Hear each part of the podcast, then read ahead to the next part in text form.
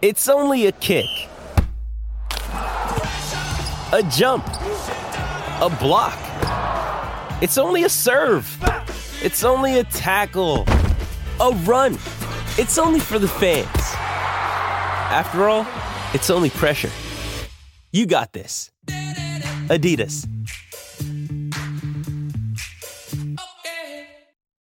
Why take one vacation with the family when you could take all of them?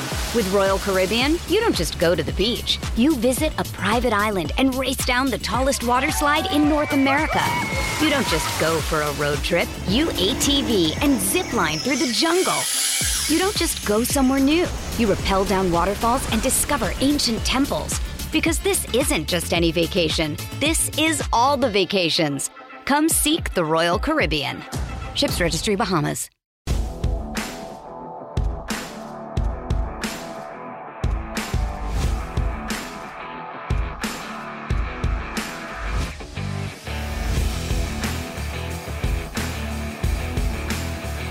Hello, everybody, and welcome to the Tip of the Ice-Burgh podcast, brought to you as always by InsideThePenguins.com, a proud affiliate of the Hockey News. I'm your host, Nick Brlansky, joined as always by Nick Horwat. I'm in a disclo- undisclosed location at the at the moment for this episode, but uh, we'll be back in the home studio tomorrow for Ice-Burgh to go. But Horwat, we have one week until the start of the NHL season. This preseason you know, the hockey games have been fun. They've been entertaining. Yesterday, the Nova Scotia Showdown was a nice change of pace, but one week from today, we get down to, to brass tacks and get to the actual action games that have two points on the line. I'm excited for that.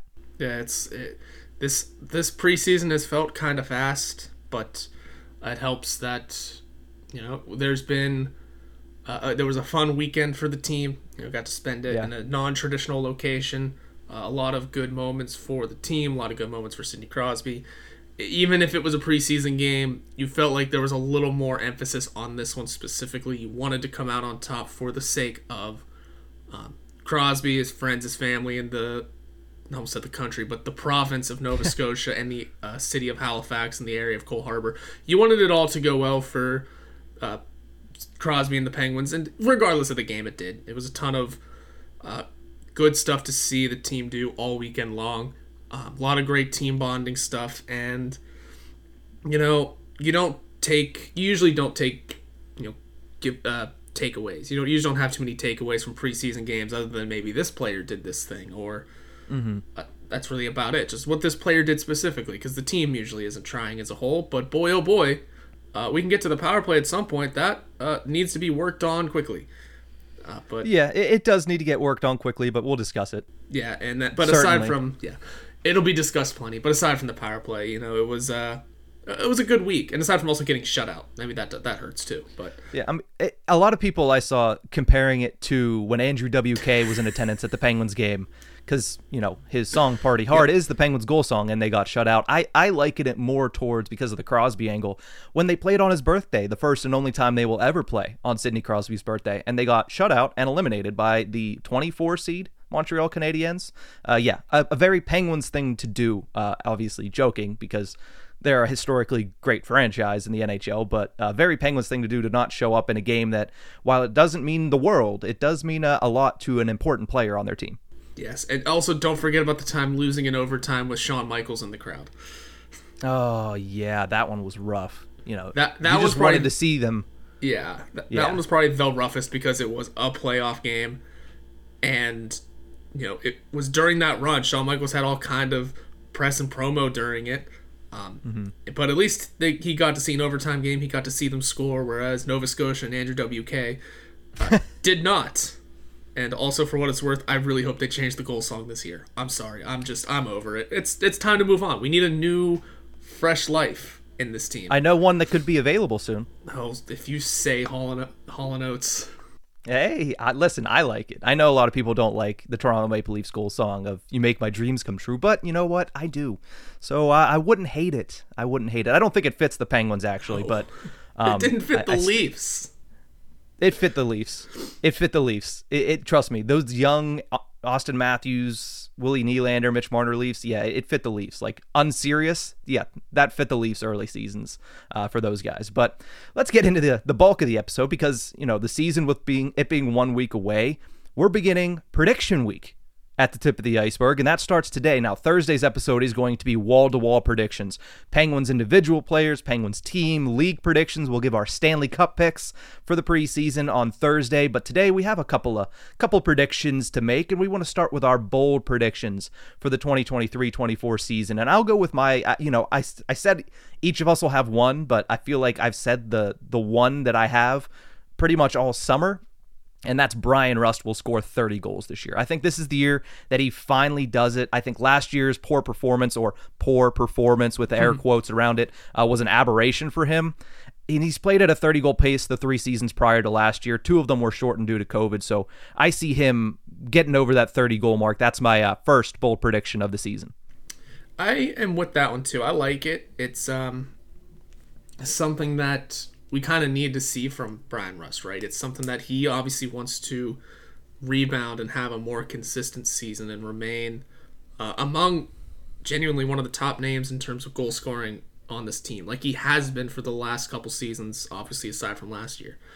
Um, ever since Bryan Rust really found his footing in the NHL, he's been one of the more consistent faces uh, for the Penguins, and something about last season uh, it didn't click. And as I say consistency, I remember actually Bryan Rust has been one of the least consistent Penguins in a while. Do you remember when he went like months without scoring, but then Last was able?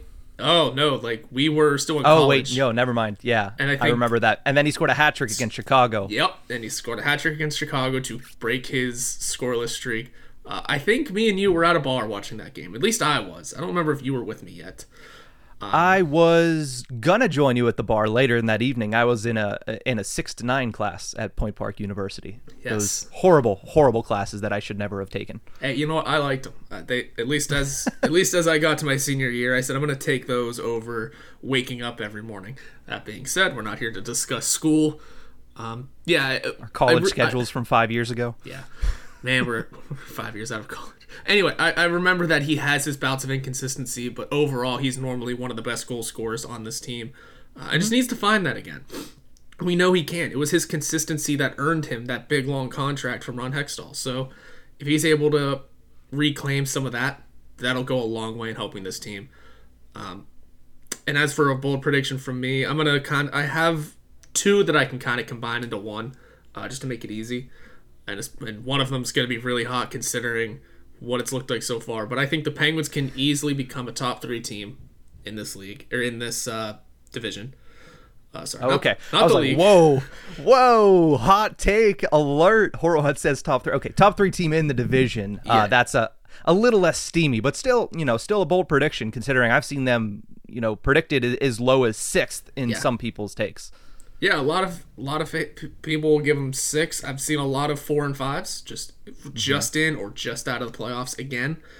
Um, but I think they can really solidify their spot as a top three team in the Metro, uh, and it's going to be on the backs of a and here it is, drum roll, a top five power play. If it can get going, there really is something that can go here. It's it, it, this is truly just because it sounds like a video game. You have Crosby, Malkin, Letang, Erik Karlsson, and when he's healthy, Jake Guentzel on the same top power play unit. We know it looks like hot dog water right now, but it's it can get going. I mean, over six in a preseason game. Uh, every time, it doesn't matter who's on it. You can't go over six. Discussed no. that a couple times this last season. Doesn't matter who is out there. You gotta you gotta find at least one in six opportunities. Um, but I think they're gonna be able to pick something up. And you know what? For what it's worth, the second unit looks like they at least are put together and they'll mm-hmm. get their opportunities, they'll get their chances. That should really also help the percentage. Um, so my big bold prediction here is, aside from being a top three team in the Metro, that power play is going to get going. It can easily be top five.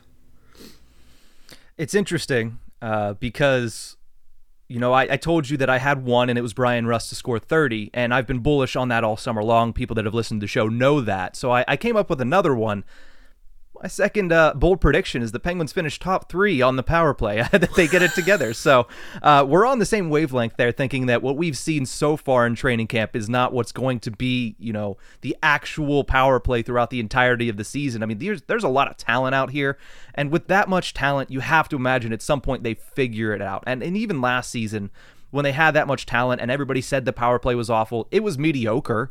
It, was, I think, 14th in the National yeah. Hockey League last year, a little over 21%.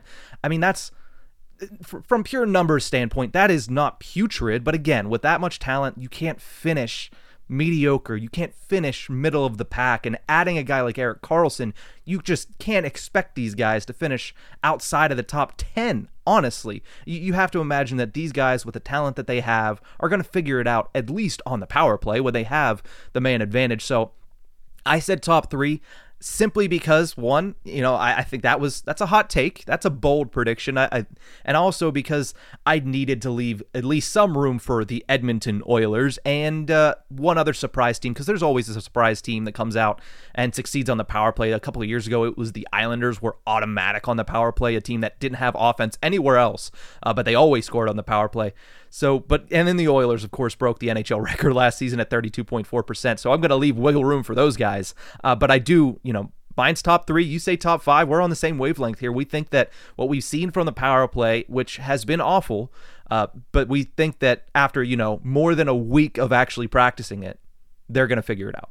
Yeah, I wouldn't be shocked if going into the practice today, it's a quick couple of drills and then maybe 45 whole minutes on just power play work, especially for the top unit, just to get things put together. We can see them all talking to each other, trying to discuss a a plan and b just where these you know these guys like to go. They're all sort of they could all be on their own team top power play performers. Yeah. It's kind of the situation that they're stuck in is that they're all top guys that now need to be you know that now need to work as a cohesive unit. And if things end up don't working out, I mean, it's not like Mike Sullivan's just going to say, okay, I'm not using enter name. I'm just not going to use him on the power play. No, he's going to plop him onto the second, and suddenly that unit's going to get a lot better too. So mm-hmm. when you're looking at it in terms of all 10 players that are going to be out there uh, looking to score on the power play, um, the top five, whether no matter what the combination is, it's going to be about the same 10 players on either on either side. It's just a matter of finding that rhythm, finding that momentum, and through those 10 players, through a whole two minute time span, they should be able to figure something out. Hmm. Uh, if Erik Karlsson stays on the first, maybe he's the one that gets moved to the second if it needs to happen. Well, then you've got that kind of. Uh, you got that kind of firepower on your second unit. Same for Chris Letang if he gets bumped down. There's that. Also, if injuries occur, Ty Smith made his way through waivers. We still have him on the defense yeah. if we really need to. Uh, and in terms of offense, we don't know what that lineup's going to look like yet. Uh, but some of those call ups could easily also sit on a power play. I know Mike Sullivan will probably like to use them on uh, the PK a little more, but um, it should easily. Uh, any of those guys that get called up could easily also perform on the power play. So there's going to be plenty of options. Yeah, you mentioned young guys. I mean, Valtteri Puustinen is is the first name that came to mind. Like he gets called up, he is a guy that is automatically a candidate to play on the second power play unit. The guy has so much talent, so much ability, and you know, obviously the Penguins are hoping he rounds out his, his full game to become a, an NHLer. But you know, on the power play, that's when he gets to play to his strength. So that's that's easily a candidate there. And when it comes to the actual top power play unit, there's a lot of cooks in that kitchen. But the problem that I'm seeing with it also is is they're as they're trying to figure it out they're kind of playing tentative and they're playing without any structure. Like there's a lot of hesitation when it comes to certain passing, and there's also no structure whatsoever. And I understand, like sometimes you got a guy like Erik Karlsson, let the man cook, let him do what he needs to do. You don't have to really barrow him into a structure, but at some point, you kind of need to get something going there when it comes to structure wise, because if not, I mean, you're just going to confuse yourself too much and you're going to beat yourself in opposing penalty kills. It's going to make it easy for them because you're going to overpass, overplay, and it's just going to pop right out to them and they can clear it down. So, a little bit more structure is something I'd like to see uh, on the Penguins' power play. But again, their first practice utilizing the power play was Wednesday of last week.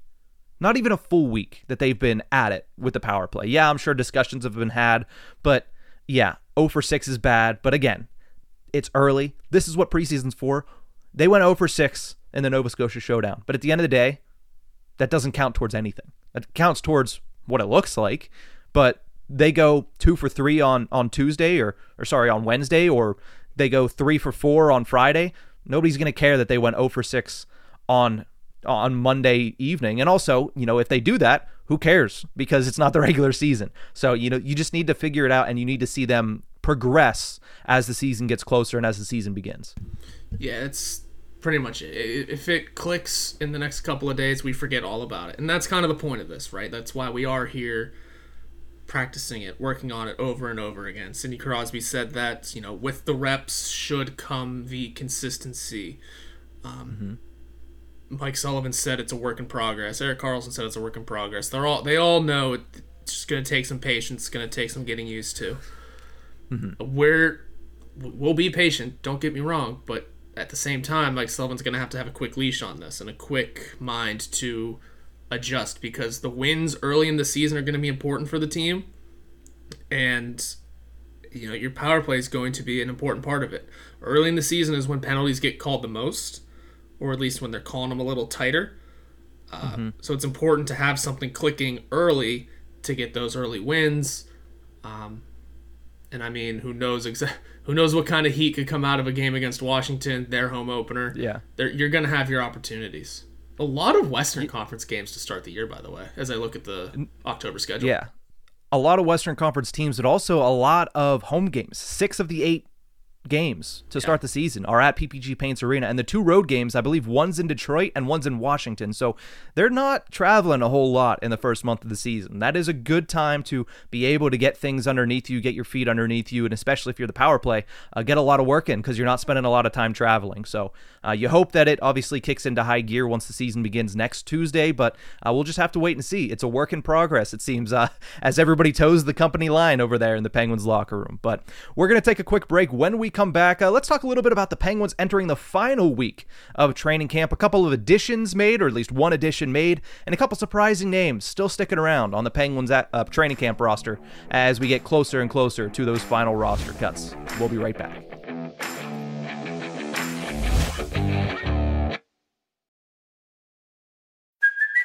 Hey, it's Kaley Cuoco for Priceline. Ready to go to your happy place for a happy price? Well, why didn't you say so? Just download the Priceline app right now and save up to 60% on hotels. So, whether it's Cousin Kevin's Kazoo concert in Kansas City, go Kevin, or Becky's Bachelorette Bash in Bermuda, you never have to miss a trip ever again. So, download the Priceline app today. Your savings are waiting.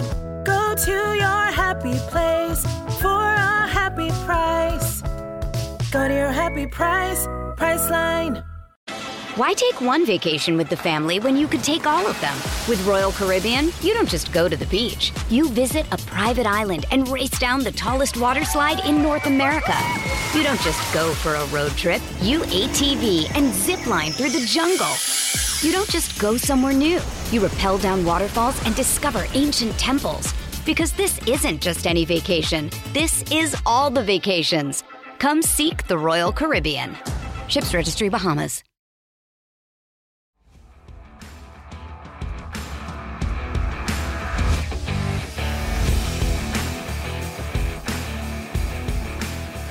Welcome back to the Tip of the Ice-Burgh podcast, brought to you as always by InsideThePenguins.com. We're going to have a lot of fun stuff on InsideThePenguins.com this upcoming season. Obviously, check out Jacob Pontori always gets you ready to go with things to watch before every single game. And of course, some of his other pieces. Horwat is there with your beat reporter action. Every single piece of news, he's on it. Uh, I add some opinion pieces and some some podcast articles, so not very much, but uh, I try to write there as much as I can. I'll be uh, obviously adding in some post game coverage, uh, as we've talked about on the show before. Check us out on anywhere you get your podcasts, on YouTube after the game or the morning after the game for for Ice-Burgh recaps, uh, which is new this season in season five of the tip of the Ice-Burgh. And then we got a new writer. Uh, haven't seen much from him yet.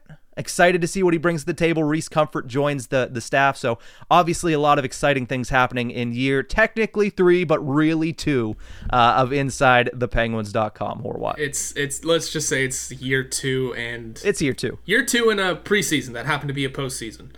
Um, yeah, it's, it's year two. It's uh, gonna be again, much more. Uh, much, much, a lot more stuff. We have a meeting literally as, almost as soon as we're done here to discuss some of the plans for the season with everyone.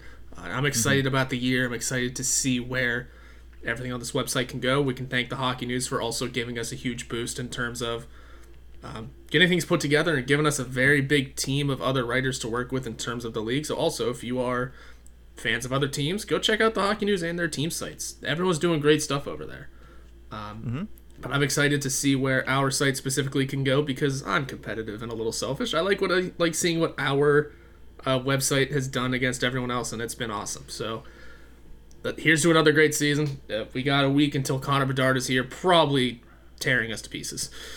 Uh, yeah, we'll see. Obviously, you know, Connor Bedard has looked just as advertised in preseason, but again, there's a reason it's preseason. We'll see what happens when the puck drops on October 10th. But before that, the Penguins do have to get through the final week of training camp. There are some decisions to be made over the next couple of days. Hopefully, not made in the next few hours because I would like to edit this and get it out before uh, before cuts happen and before anything we say gets uh, gets ruled to be not really mattering anymore. But uh, the Penguins currently sit with 38 players on their training camp roster. Need to get down to 22 uh, expected by next Monday, which is when finalized rosters are due for the NHL. But uh, Kyle Dubas said, you know what? I, I got a week till I got I have to get 15 guys off the off this team right now in a week. Let's add one. Let's let's let's claim somebody. Uh, he went out yesterday and claimed Jansen Harkins from the Winnipeg Jets. Harkins is a second round pick in 2015 of the Winnipeg Jets. Last season he played in only 22 games for them, about quarter of the season, scoring five points, three of them being goals. And it's just one more defensive minded fourth line forward for the Pittsburgh Penguins. What did you think when you saw that Pittsburgh had acquired Jansen Harkins? Well, my first immediate thought was, okay, more help for the for the AHL team. Uh, and it's truly that was truly my first thought. And then I remembered, oh yeah, Colin White is still here on his PTO, mm-hmm. um, and he's and Jansen Harkins is not immediately being sent to the AHL. So well, yeah, he'd have to go through waivers. He, I thought I thought you could continue sending him through uh, after you claimed him. I don't know how waivers work. No one does. Uh, but that being said, hey, it's uh, it's another name to add to the battle here. It's another name to possibly fight for a legitimate roster spot, considering the depth at forward center. It's or at center the center depth. It's not going to be easy. It's not going to be mm easy for him to come in with a week left and stake a claim. Uh, but I mean, if you look at the numbers from the at the NHL level last year, not phenomenal. Definitely defensive minded. Those AHL numbers though last year were kind of bonkers.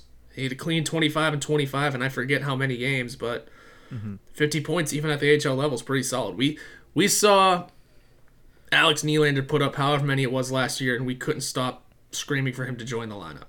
So, mm-hmm. I mean, who knows what exactly Harkins can bring, but uh, it'll be interesting to see him take the ice for the first time with the Penguins. I'm assuming today. Maybe he'll get some preseason action in tomorrow. We'll see how it goes. We'll just have to keep an eye on him now. Another name to watch, guys. Uh, yeah, especially with the center depth, it's weird because the centers for the Pittsburgh Penguins have been set since before training camp. Like Crosby, Malkin, obviously, mm-hmm. no, no no crap. Uh, and then you have Lars Eller that was specifically brought in for his role, Noel Acciari that was specifically really brought in for his role. They like to talk about the fact that Jeff Carter can still win faceoffs. I, I heard that last week from Mike Sullivan. I was like, man, he's on the wing. Can we stop trying to toe that? Like, can we can we stop trying to, to pull that one out? But uh, you know, the Penguins have a yeah. lot of options. And Poulin, like honestly, this guy better not block Poulin. That's my only thing with him. Like, cool, he's another name. He's another option for Kyle Dubas that's trying to get them, but he better not block Poulin. And he just might though. We'll see. And when it comes to Jeff Carter also taking draws, that's an old adage that We figure Mike Sullivan has always kind of liked having two guys who had the ability at least to play center. That's why Crosby and Guentzel. We forget Guentzel was a center for quite a while in his uh, in his youth and for a hot minute in the NHL. Uh, Malkin doesn't really have a center this year, but we know he has in the past.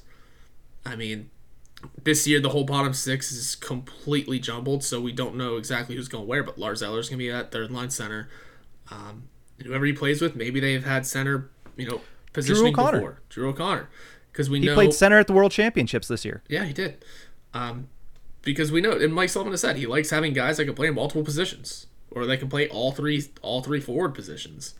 Um, that's why Brent Pitlick was here for a little bit. Shocked he made it through waivers too, honestly.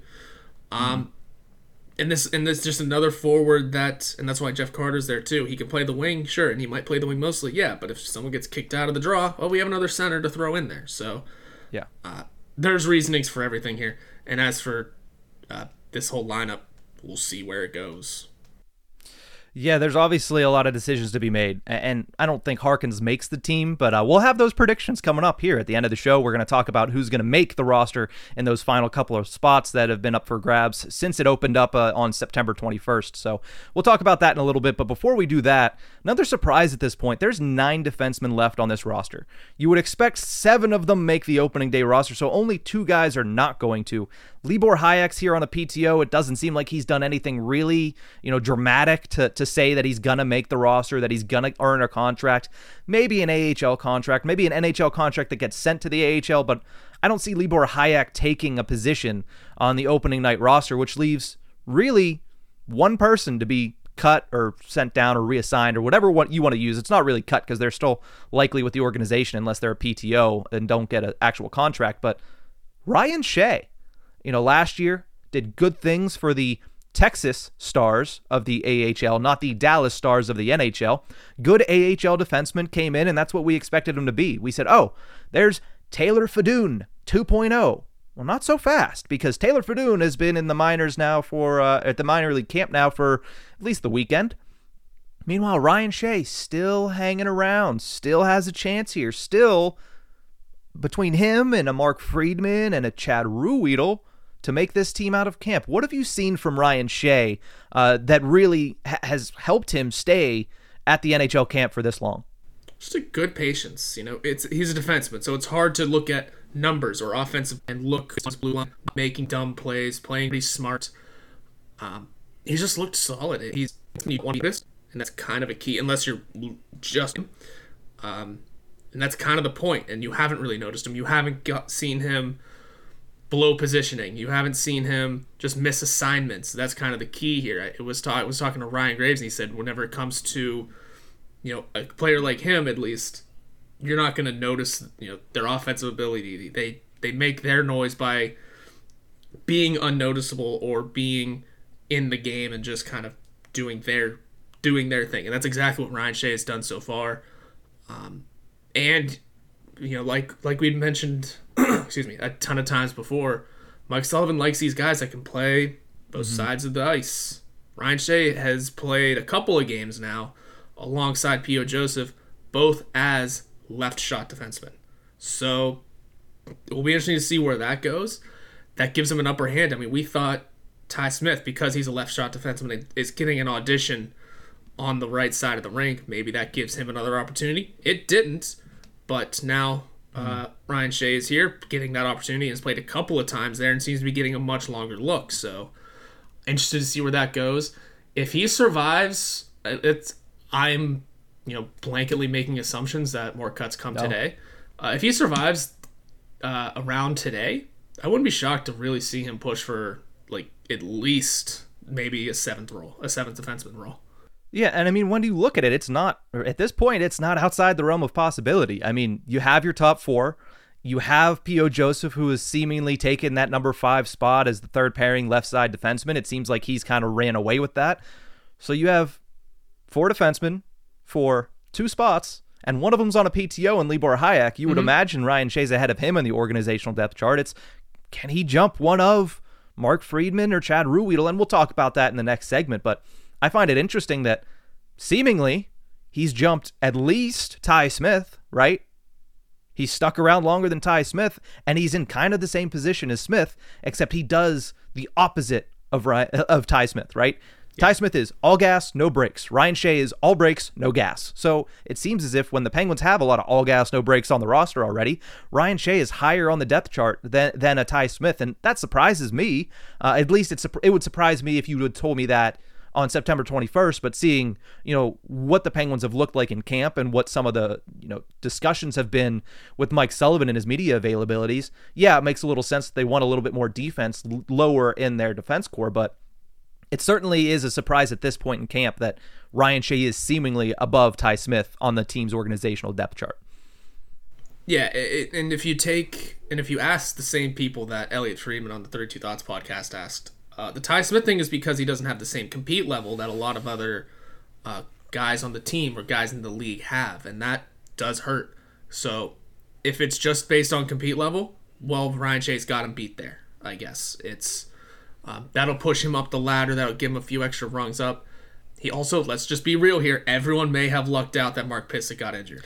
Yeah. Let's also throw that one out there. Like every everyone on this team may have gotten pretty lucky that the unfortunate that that unfortunate injury happened to Mark Pysyk because he seemed, you know, at least in the first couple days, pretty set up to take that spot. Yeah. Now with him down, and we don't know for how long, we still don't really know anything about it.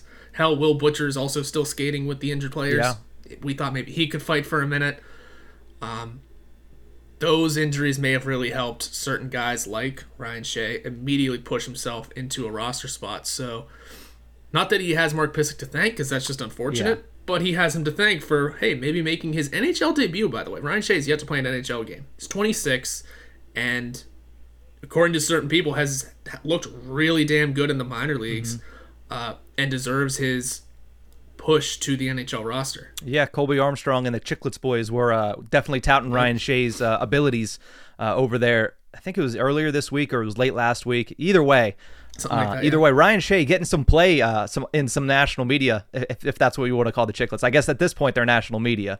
Um, Oh, yeah. But uh, well, yeah, I guess Biz being on TNT helps that too. But no, uh, it's going to be interesting here in the last week. And I say that a lot. You know, I need to stop saying that it's going to be interesting because I just find I just find the business of hockey and the business of who stays on the roster as something that's very intriguing and the decision making and the mind behind it, which is now Kyle Dubas. Before it was Ron Hextall, and you really, uh, you know, trying to dive into that mind is like trying to walk through a minefield in battle. But uh, you know, Kyle Dubas, it's interesting. It's a chess match, and I'm not exactly sure what his next move is going to be. Uh, but we're going to take a quick break. When we come back, we want to see what do we want to see actually from the final couple of preseason games. That's what we're going to talk about, and then some more predictions. Who makes the roster? Is Ryan Shea going to make the roster? That's what we're going to try to predict after this break.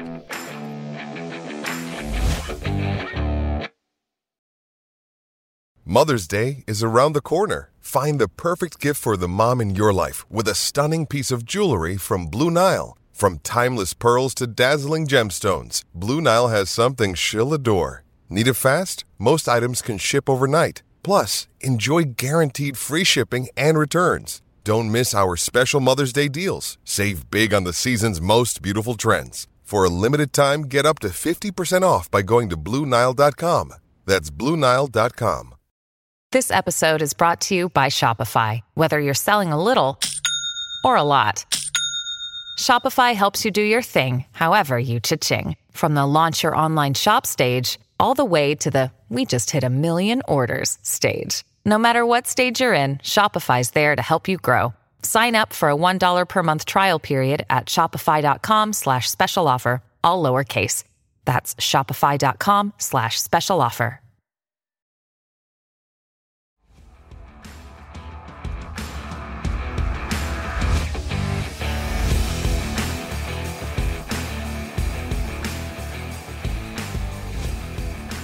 Welcome back to the Tip of the Ice-Burgh podcast, brought to you as always by InsideThePenguins.com. One week until the start of the NHL regular season, but some business to attend to for the Penguins between now and then. They have two more preseason games, one on Wednesday, one on Friday, before they wrap up their seven game schedule in the preseason. It has been a slog. Yes, it was nice to have a little bit of a change of pace with the Halifax Nova Scotia showdown for Sidney Crosby. Then, of course, the Penguins no show, and you immediately say, okay, what's next? Uh, when is the start of the season? And that is one week from today. But like I said, some stuff left to happen, some preseason games left to be played. What do you want to see in these final two preseason games, Horwat? One of the things I, I need to see, I need to see better cohesion just throughout the forward lineup. I mean, yes, Crosby, Rakell, Rust, you can tell the chemistry is back again, but the remainder of the lineup, I want to see a little bit more from Riley Smith and Evgeny Malkin. That's the top one that comes to mind. I want to see the fourth line. Like I've liked what I've seen from Noel Acciari, but I want to see that line work a little bit better as an entire unit. Uh, that's one of the things I'm looking for. Yeah, it's hard to you know, it's hard to pin down cohesion whenever every game there's at least still small roster changes here and there to see what mm-hmm. players can offer. But um, what I'm really looking for is you're right when it comes to the forwards, someone or a couple people in the bottom six to truthfully stand out once and for all. We've seen, you know, Radim Zohorna have his time in the sun. Not saying that his you know opportunity at the lineup is gone, but it seems to be dipping a little bit. Uh, he's just a matter of catching that wind one last time and proving himself. Alex Nylander uh, uh, again, another one that he had his time in the sun and is sort of dipped. Uh, is also dipped. Uh, we want someone that can fight their way and prove their worth in the NHL, at least among the forwards. Um, and I want to see these guys that haven't been sent back down yet get one more crack. Mm-hmm. I really do. Like Valtteri Puustinen hasn't been sent back down yet. I want to see him be given a chance. Sam Poulin, I want to see him get back in the lineup for one more opportunity, see what he can do. Um, the game tomorrow is a perfect time to rest your stars, or at least some of as many as you can, with the amount of AHL options you have left. Maybe give, like I said, maybe give Harkins a shot in the lineup, see what he has to offer. Give these other AHL players that are, are regardless, likely starting in the AHL, give them their one last cut to see what they can do. Mm-hmm. Um, and don't just continue to sit them around and do nothing because you're not really learning much just from you know, skates at in Cranberry or being scratched for preseason games. You got to give them their chance. So let the young kids go one more time. And in terms of defense, uh, the top four is set. We know this, uh, and that bottom pairing is probably going to go P.O. Joseph and somebody. Could be anybody. Yeah, uh, we obviously talked about that at the end of last segment, but you know, I agree with you, especially with like the Sam Poulin and the Valtteri Puustinen. Like, yeah, yeah, I don't really need to see. I really don't need to see Harkins. I'm not gonna lie, I, I really don't. Like, I get it. You want to see what he can do at least in one preseason game, but I mean, the guy is a borderline NHL, AHL talent. He's not going to make the roster out of camp. Be, I'd be shocked if he came in in the last week. It's almost like you know when you watch Miracle on Ice and they bring the one guy in right before they head to the they head to the the Olympics, and it's like, why is he here? Like we've been here for the last two weeks. Why'd you bring this guy in? We don't need him, and especially considering he's a fourth liner. At least in Miracle on Ice, that guy was a top line player. But um, no, to look at this and see that Sam Poulin didn't play in Nova Scotia. I don't believe he played the the previous Thursday either when they had their their dress rehearsal, and the same thing goes for Valtteri Puustinen. Give these guys one last shot because while yes, I I don't know if either of them are really going to have a chance to make the lineup out of camp you're hoping that maybe halfway through the season, one or both of them can come up and contribute and, be a nice midseason call up. You know, you remember those or what? I, I mean, I do. Uh, it happened in 2016. It happened in 2017. And those seasons, you know, I know my memory is not what it used to be, but those seasons seem to end pretty well. And, you know, that, that that's a common thread right there. And maybe, just maybe, one of these two guys can be that player this year. Give him another shot to prove it in preseason, give them another shot to get some experience, get some chemistry with these guys that they're probably not going to play with for the next couple of months uh, because they'll probably get sent down to the AHL. And you're hoping, knock on wood, that guys are healthy, so you're not going to need to call people up for that. So obviously, Poulin and Puustinen have had great camps. Poulin has had really stellar camp, and he's been a, a thorough through when you know the prospects challenge came around. He was he was great there. He was great at the start of camp on the first weekend when you had a lot of those inter squad scrimmages. He's been great in preseason action. Give him one more shot to show what he's worth. And I agree with you. Tomorrow is the perfect opportunity. It's it's almost like you're gonna have the dress rehearsal again on Friday. Let your stars now sit back and say, you know what? We need some time to, to gather our thoughts, especially the power play, figure things out, and then we'll try it out on Friday. Now, again, the more reps you get, the better you get. So I would assume you're going to see some NHL talent, probably a good bit of it still tomorrow. But it, it is an opportunity, and it should be an opportunity for guys like Poulin, guys like Puustinen, uh, you know, maybe even a guy like Ryan Shea that we just talked about to try to make one last stab at it or take one last stab at it to try to get a roster spot. Yeah, maybe you put the the five on the top power play. You know, maybe you have Crosby, Malkin, Letang, Karlsson, Rakell in the lineup for this game, and then everyone else you kind of just plug and play just to see what they can do because what you do here in this situation is you're knocking out two birds with one stone. You're giving that power play another damn chance to do something, mm-hmm. anything, but then you're also seeing what you can do. Not that I'm the one drawing up the lineup, and this definitely isn't going to happen, but that's just my thought. And plus, I off the top of my head, I can't remember how many people are left. I mean, there's only nine defensemen. You have to dress six. So Yeah. So you're gonna see plenty of NHL talent in the next couple of couple of games anyway. yeah, I think there's there might be 20. Yeah, there's 20 forwards left on the roster right now, and they can only dress 12. So that's that's where you need to give an opportunity. Like, do you really need to see another game of Noel Acciari tomorrow, or do you want to see Sam Poulin on? I mean, I know the fourth line's not where he's supposed to be, but like Noel Acciari, Lars Eller, uh, you know, give Sam Poulin one shot and then get those guys out there the other time.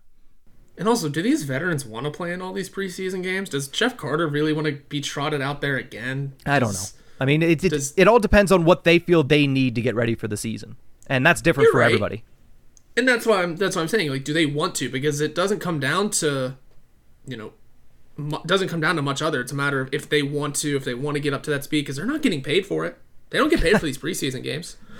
so, if they're looking at it as injury risk, even like if Jeff Carter's saying, "I'm in the last year of my career, I'm making against everyone's will a lot of money," um, if he doesn't want to play in it, he shouldn't have to. So, you know, if I think for at least for the veterans, if they don't want to play in it, if they feel like they're getting there at least Wednesday, maybe if they all want to play Friday in Buffalo, fine. That's okay. That's cool. That's like the last giddy up before three days later you drop the puck on the season. But at least tomorrow, I think, give the veterans a rest and at least as many as you can, and you know let the young guys, let the let these prospects, these ho- lineup hopefuls, get mm-hmm. their one last crack at everything and tell them like this is it, this is the chance. Mm-hmm. And like I said before, though, I'm also boldly assuming they make cuts today. Yeah, well, considering we talked about some of these players that are on that cut line, they probably will. They probably will just to spite me, and they'll be like, "Hey, hope you got your episode out fast enough." But um, no, I agree with you. Definitely would like to see these guys get another opportunity, and I don't know why I was giggling. You mentioned Jeff Carter's like whether whether people like it or not, it just made me think of like you know Jeff Carter is Macho Man Randy Savage in Spider Man One, and he's looking at Kyle Dubas, aka Tobey Maguire Spider Man, and saying, "I got you for one more year, buddy, one more year." And uh, just you know, holding the Penguins hostage for one more season. yeah, and it doesn't help that Mike Sullivan really did speak pretty highly of Jeff Carter. Um, He's the promoter of- that's going to underpay Tobey Maguire, aka Kyle Dubas. Yeah. So everyone, Jeff Carter is going to be in the lineup. I Hate to break it to you. You heard it here. Not Oh, yeah. definitely not first. You, you heard it here at 30, 331st. Yeah. If we heard it last year, we knew he was going to be in the lineup this year. So hey, welcome to this. And you know what? If Jeff Carter can prove, I, I've said this before, we're going to go in with some optimism, right? The, Yeah. the team's Sure. going to go into some optimism. We're all going to go into a little, at least a little bit of optimism, and say, you know what, it's his last ride. We're all assuming at least it's his last ride. Maybe he's assuming the same thing. Go out on top. Yeah, I Yeah. almost said kid. Go out on top, big man. Big Jeff Carter. I mean, I don't know. Already positive signs the fact that he's on the wing instead of at center to start. So It's a good start. Yeah, it's off on the right foot. Yeah, yeah, it's a good start for Jeff Carter and his positioning in this Mm-hmm. team, and you know, I, I Mike Sullivan might be reluctant to healthy scratch him at times, but man, if that has to happen, that has to happen. Truthfully, for this team to win, Yeah. If his defensive game breaks down, that's when it's going to happen. Has to. Yeah. right? I mean, if, if his, if his defensive to. game breaks down and if his face-off percentage dips below 45%, then you'll see Jeff Carter uh, up in the press box. But no, regardless, we should stop batching on him because we're going to be doing it all season. Um, we're going to finish this episode by giving some bold predictions still. Who makes this roster? These are going to have a really quick return date here. Uh, which players are going to seemingly take the five roster spots that have been open since the beginning of camp. Three forward spots, two defense spots. Who do you think takes them and makes the roster out of camp? Let's start with the forwards, Horwat. Who do you think takes those three forward positions? Oh man, I don't. I'm not even sure. Give me what- give me one that's name. Where, yeah, that's where things are so up in the air still. Um, I could see Radim Zohorna earning a spot in the bottom six. I don't know about playing alongside of Kenny Malkin. I don't think anybody does. That might be an Alex Nylander spot. Um, and come full health, maybe a Bryan Rust, maybe a Rickard Rakell. Yeah. Uh, but I could see Radim Zohorna earning his way back into the um, into the bottom six. Mike Sullivan has spoken highly of him on a couple of occasions now. Uh, and again, he's another one of those names that we weren't looking at properly whenever he was brought back. We were looking at it as probably just AHL fodder. You know, even during the end of his first NHL stint with the Penguins, things weren't going great. It was just kind of okay. He's just a big body out there that um, is playing defense. Suddenly, he has a little offensive touch that might be able to help the Penguins' bottom six out. So, I'd say he's the bold prediction for me in terms of offense. Yeah, I have Radim Zohorna on my list too. I think this is the year he finally breaks the mold of being not quite good enough to make the NHL roster, but not quite bad enough to be considered a full time AHLer. So somebody takes a, a chance on him on waivers.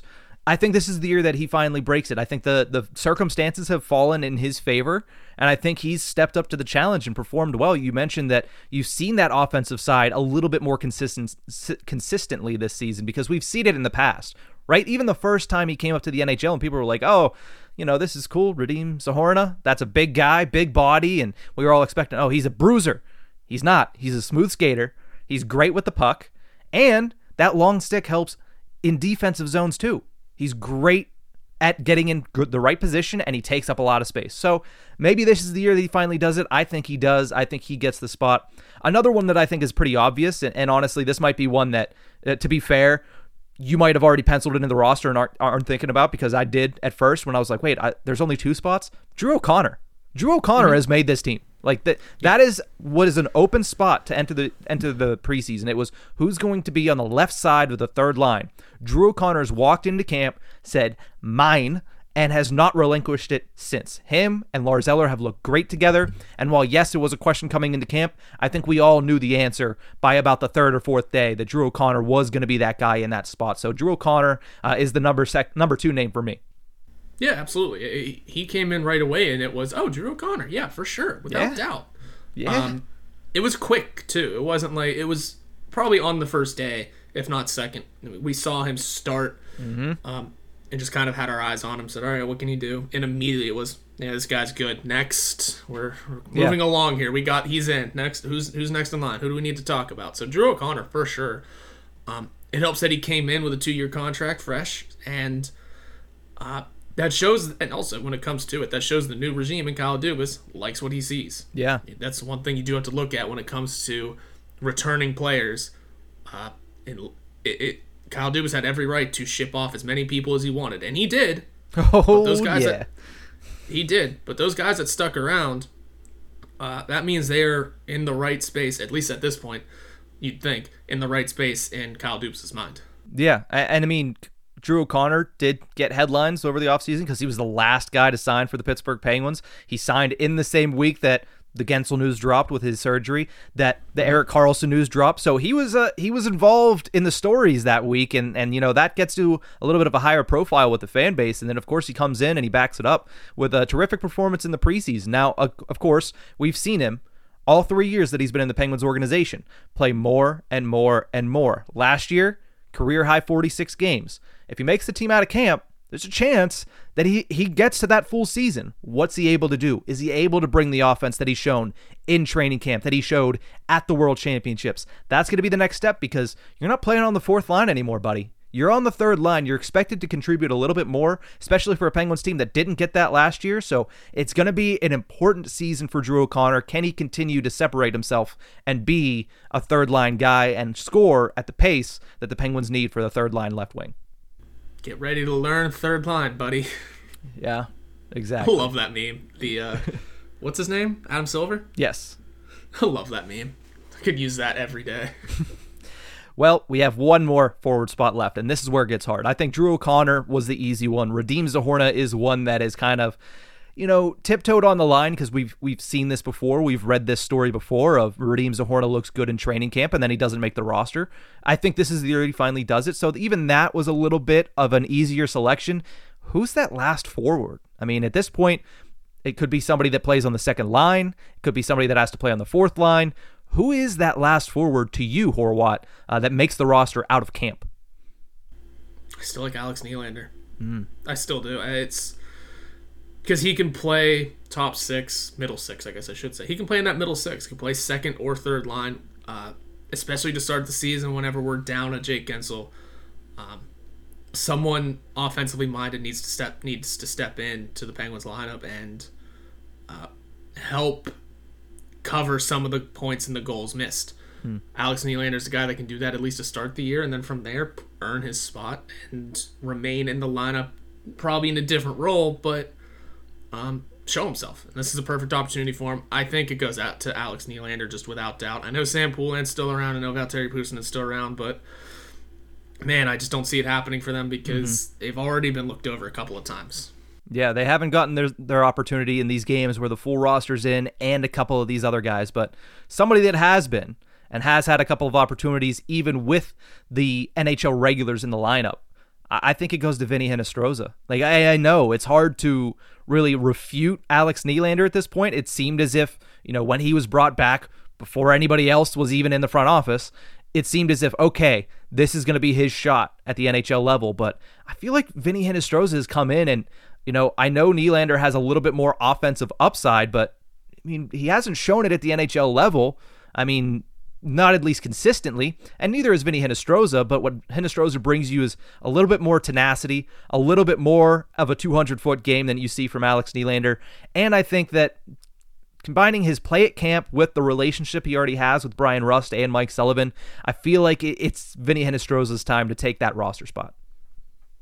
Yeah, I think so too. And one of the bonuses that I've noticed of Hinostroza over camp in these preseason games is he can play both the power play and the penalty kill. Mm-hmm. Or at least he's been deployed on both. I noticed he was on the second unit of the power play in those six opportunities um, in Halifax. Uh, but he was also he's also been taking reps, at least in camp, on the PK against the top guys. Mm-hmm. So there's great utilization that can be had with Hinostroza. He can play both sides of the puck, probably can play both sides of the wing because again, Mike Sullivan loves that. And he had an audition up on the first line with Sidney Crosby.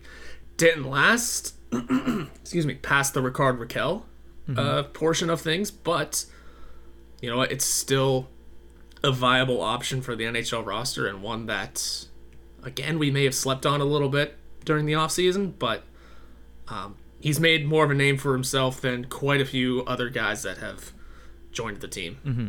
Yeah, one guy I was kind of disappointed in. I don't need to get into it. I I, I thought there was going to be more from Andreas Johnsson in camp. I really did. Yeah, he, he's kind of just he's kind of just faded to the back, and you know he's probably going to be placed on waivers. Maybe even as you're listening to this, he is on waivers. Um, we'll see if somebody else takes a chance on him or if he starts the season in Wilkes-Barre. But I, I don't foresee him making the roster, and I think that's that's a pretty safe assumption at this point. But we have defense as well I find it hard to believe Chad Ruhwedel doesn't at least make the roster after seven years with the Penguins because there is a level of loyalty and what you've shown us in the past for Mike Sullivan. Uh, I think that he probably makes the Penguins roster, um, especially because he's been that seventh defenseman for them really since he showed up, and he's really only had a couple of opportunities to be number six. And I think even if he isn't the guy that you want at number six, he's the perfect name to have as the seventh defenseman they still look at him as Mr. Dependability. Yep. Take 20 games off, step in for two, and be perfectly fine. Mm-hmm. Um, and that's and that is a useful piece to have in the lineup. I'm gonna I'm gonna be with you there that he definitely probably cracks that seventh that at least that seventh defenseman role. Mm-hmm.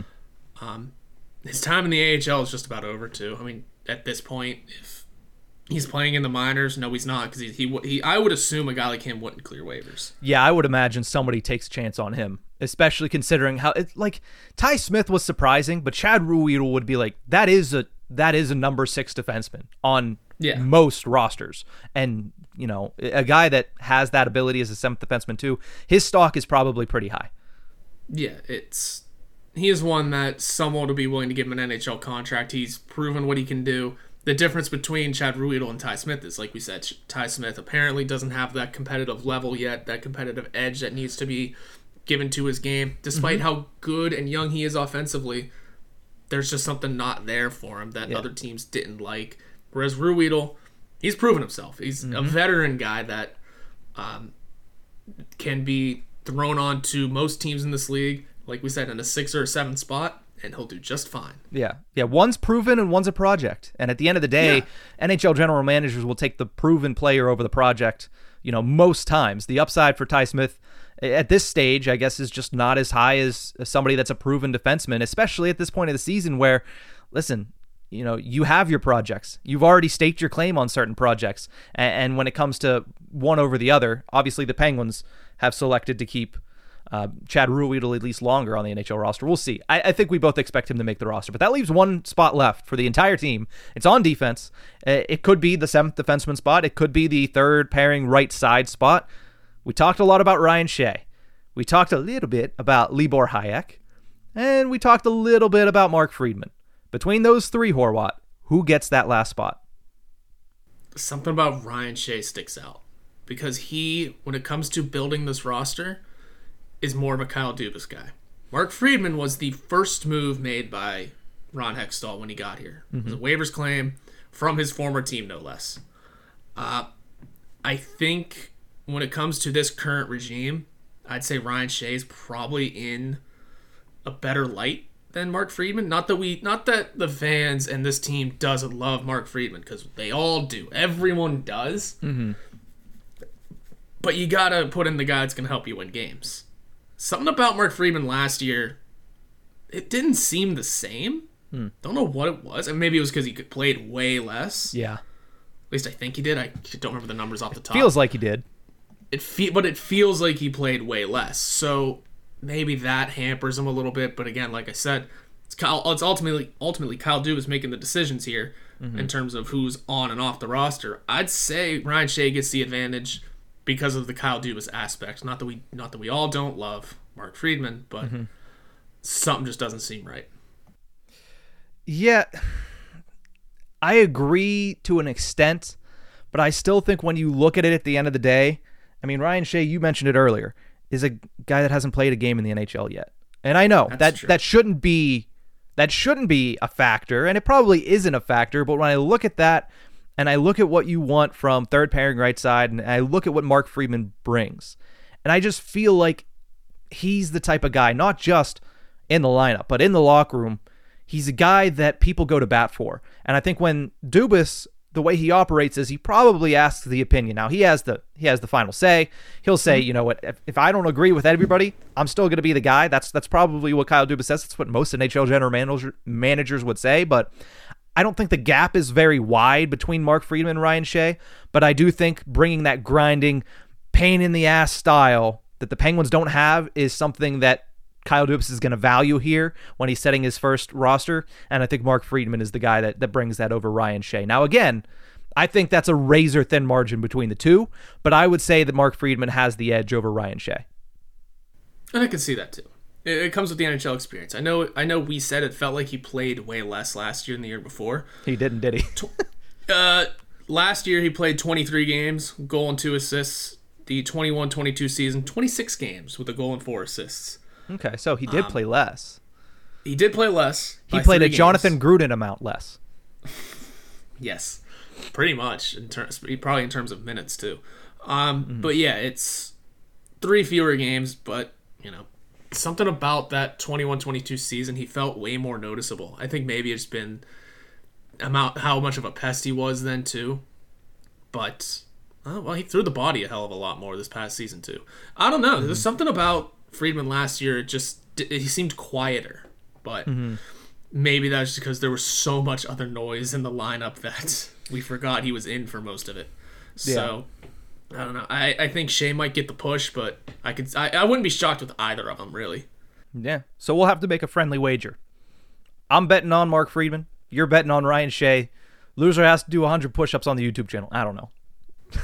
we'll figure something out. I see. I, I have no idea because I, I don't want to do 100 push-ups, and this is too close for me to, to risk doing that right now. So Yeah, you know what? And we're getting near the end of the episode. Our brains are a little fried. We need some time off. A little bit of mush, and the room I'm in is a hot box right now, so it is uh it is warm. So you know what? That means we're gonna call it. Uh, that's it for this episode of the Tip of the Ice-Burgh podcast. One week away from the start of the season. We'll see you guys next time.